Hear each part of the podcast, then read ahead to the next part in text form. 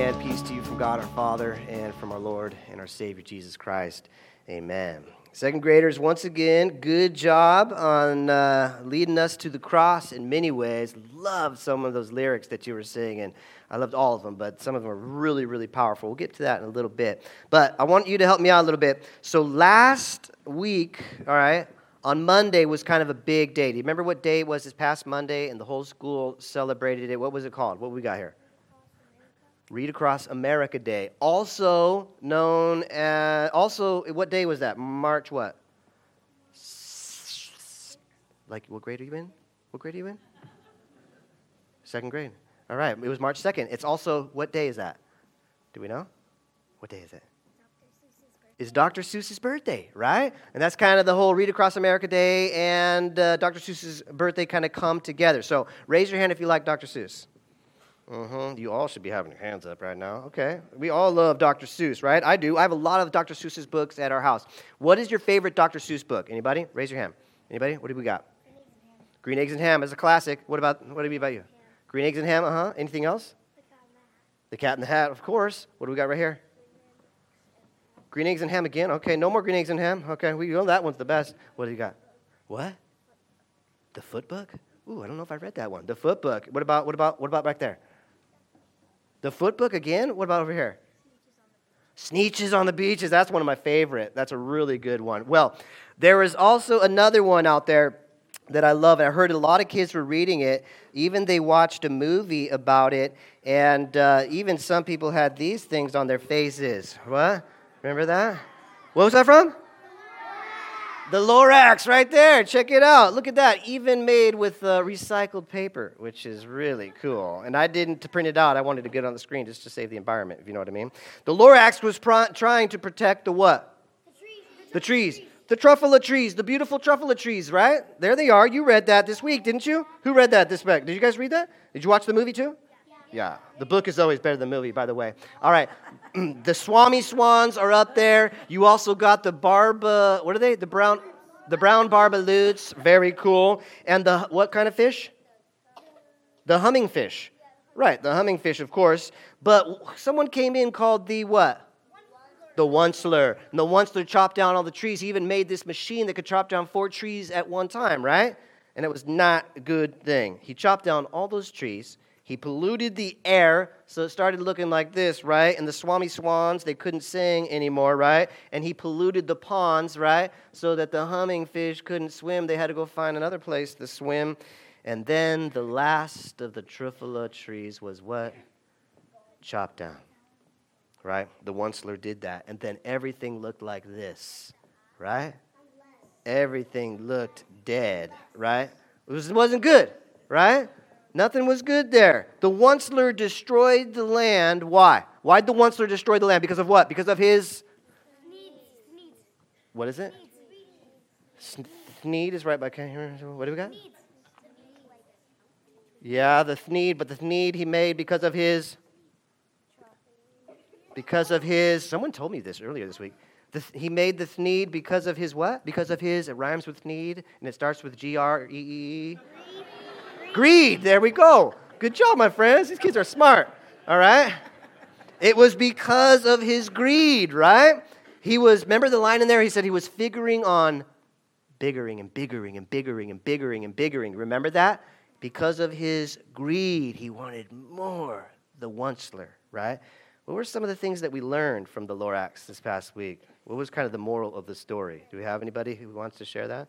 Anybody? Yes, sir. Yeah, we learned about greed. Greed's not a good thing, right? Anybody out? Any other observations from the from the Lorax? What we should do from the Lorax? What kind of the message was? What anybody? Anybody? Yes, right here. Right. Well, if we you, know, you got to chop down trees every now and then. Yeah, that's true. However, um, it's kind of saying we got to take care of the environment, right? We got to take care of there you go. Take care of God's nature, God's creation, right? Because uh, we talk about this that we're not supposed to destroy other people's property, right? Right? Are you supposed to destroy other people's property? No, you're not supposed to do that at all. In fact, um, you're not supposed to destroy your own property either, but especially someone else's, right? That's not a good idea. We want to honor and we respect other people's property. Well, guess what? This planet that we live in is called the planet what? Earth, Earth right? Who owns planet Earth? Does anybody know? Good answer. All right, we've taught you well. God owns the planet Earth, right? In fact, our psalm today, Psalm 24, we're journeying through the book of Psalms during Lent, right? And Psalms are basically prayers and they're songs to God and about God. This one's mostly about God, right? Psalm 24, let's take a look at it. It says right here The earth is the who? The Lord's, just like you said, and everything in it, the world and all who live in it, for he founded it on the seas and he established it on the waters. So the earth is God's. God owns the earth, and everyone in it, we should take care of it, right? We're called to be managers of the earth, stewards of the earth, caretakers of the earth, right? That's what God calls us to do. And we can agree with that. We don't worship the earth, right?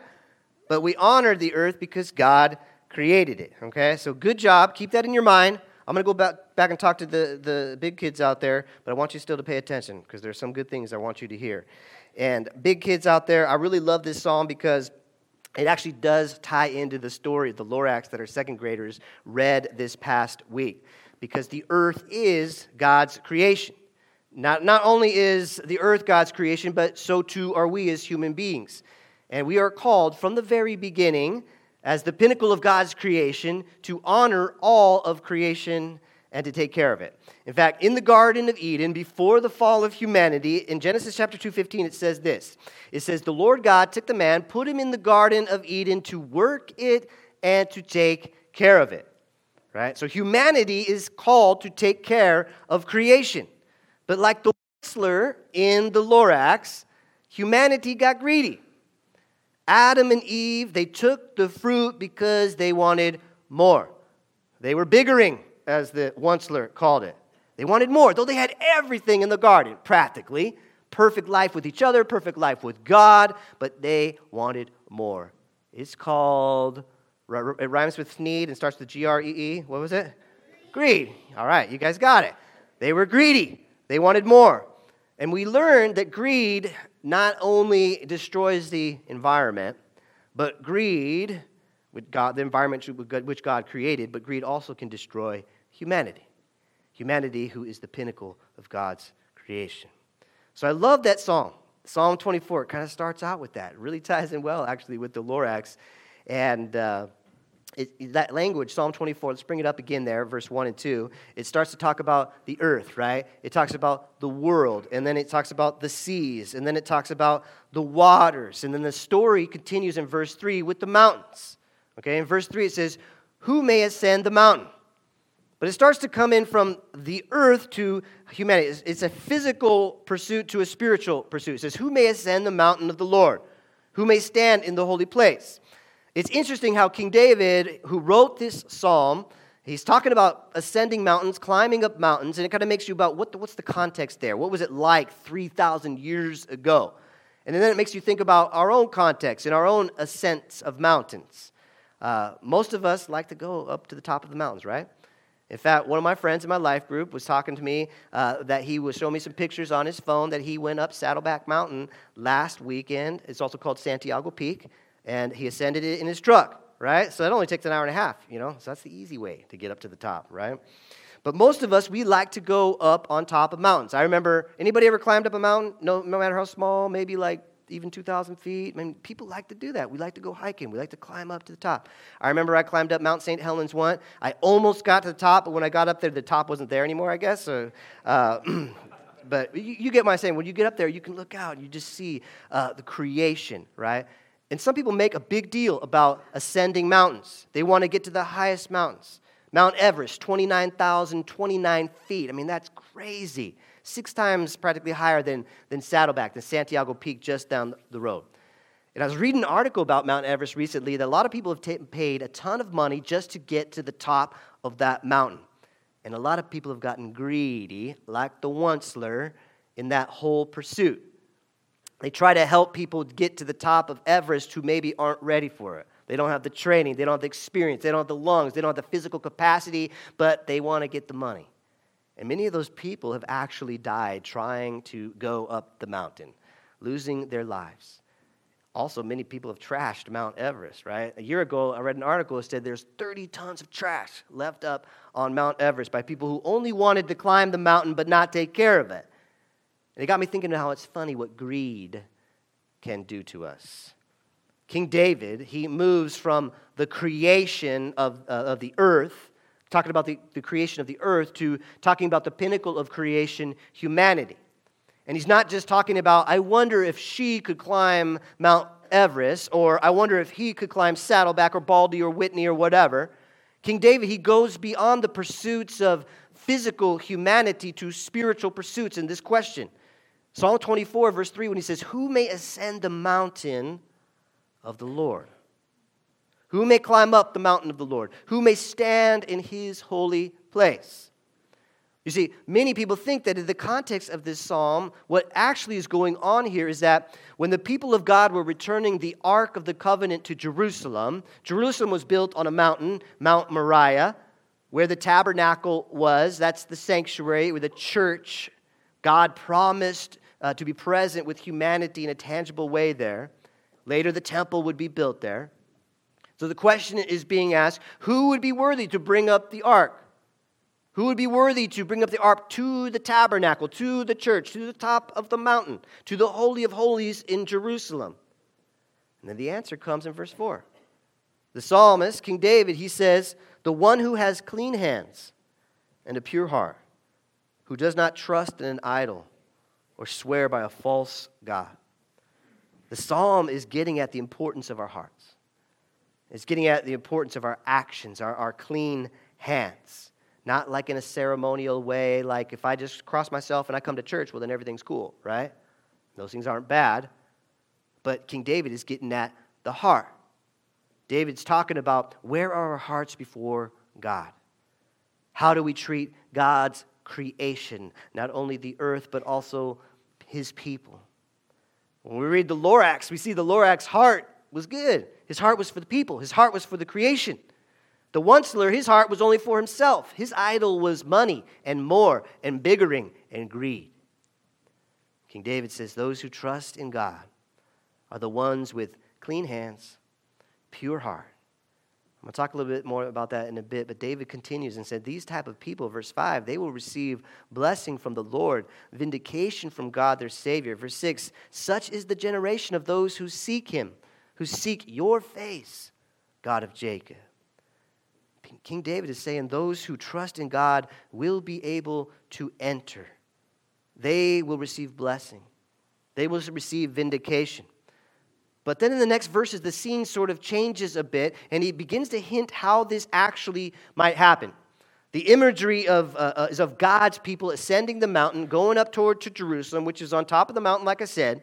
And this conversation sort of begins. It's maybe as, as they're carrying the Ark of the Covenant, the people of God, which is the presence of God's glory among the people. And they, they're coming up to the mountain. They're coming up to the entrance to the sanctuary, entrance to the tabernacle, entrance to the church.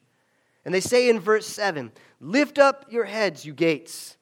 Be lifted up, you ancient doors, that the King of glory, which you guys just sang about, which is pretty awesome, ties together awesome the King of glory may come in. And then the people guarding the entrance to the sanctuary are saying back, Well, who is the King of glory? And the people carrying up the ark are saying, The Lord, Yahweh, strong and mighty, the Lord, mighty in battle. And then they say again, Lift up your heads, you gates, verse 8. Lift them up, you ancient doors. Verse 9, that the King of glory may come in. There it is, the King of glory again. Good job, second graders. Verse 10, the people at the gates, at the entrance of the church, they're saying, Well, who is he? Who is this King of glory?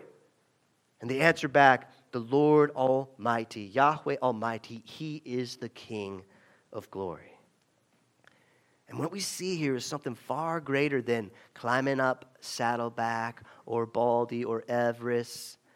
But what we see here is God Himself, who is higher than Mount Everest, who with a word created Mount Everest.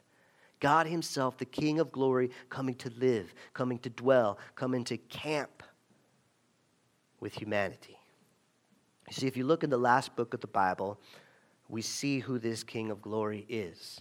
Revelation chapter 19, verse 16 says, On his robe, one of our life groups is studying Revelation right now, you go for it. All right? That's a good book to study. It's going to take you through 13 years to get through it, but it'll be good. On his robe and on his thigh, he has this name written King of Kings and Lord of Lords. Our second graders just sang about this. All right? The King of all kings is Jesus. This is talking about Jesus in Revelation in a symbolic, figurative way. He is the King of glory. And so when King David asks in verse 3, Who may ascend the mountain of the Lord? The answer is verse 4 says, The one who has clean hands and a pure heart. The only one to ever have completely clean hands and a completely pure heart is Jesus. Every one of us in the room, our second graders included, have been greedy like the onceler. We've hurt God's creation. We've hurt each other. We've hurt ourselves because greed has a way of doing that. We saw it all the way back in the garden with Adam and Eve. But Jesus ascends the mountain for us. Not Saddleback, not Baldy, not Everest, not K2, not even 2,500 foot elevation Jerusalem.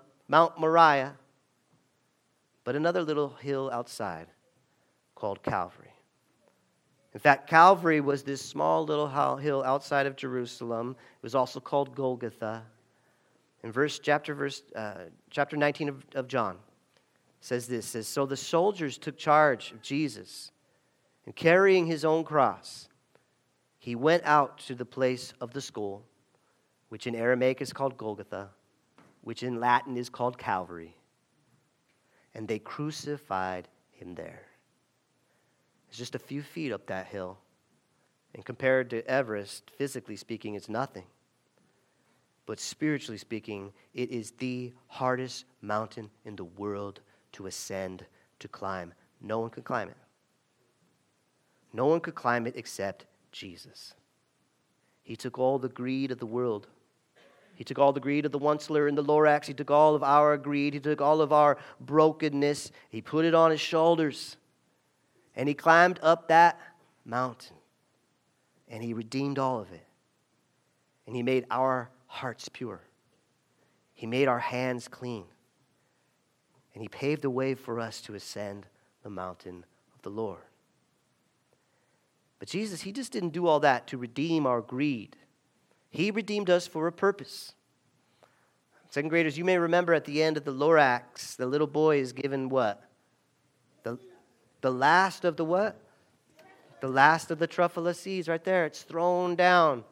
And there's the little tiny seed with his hands.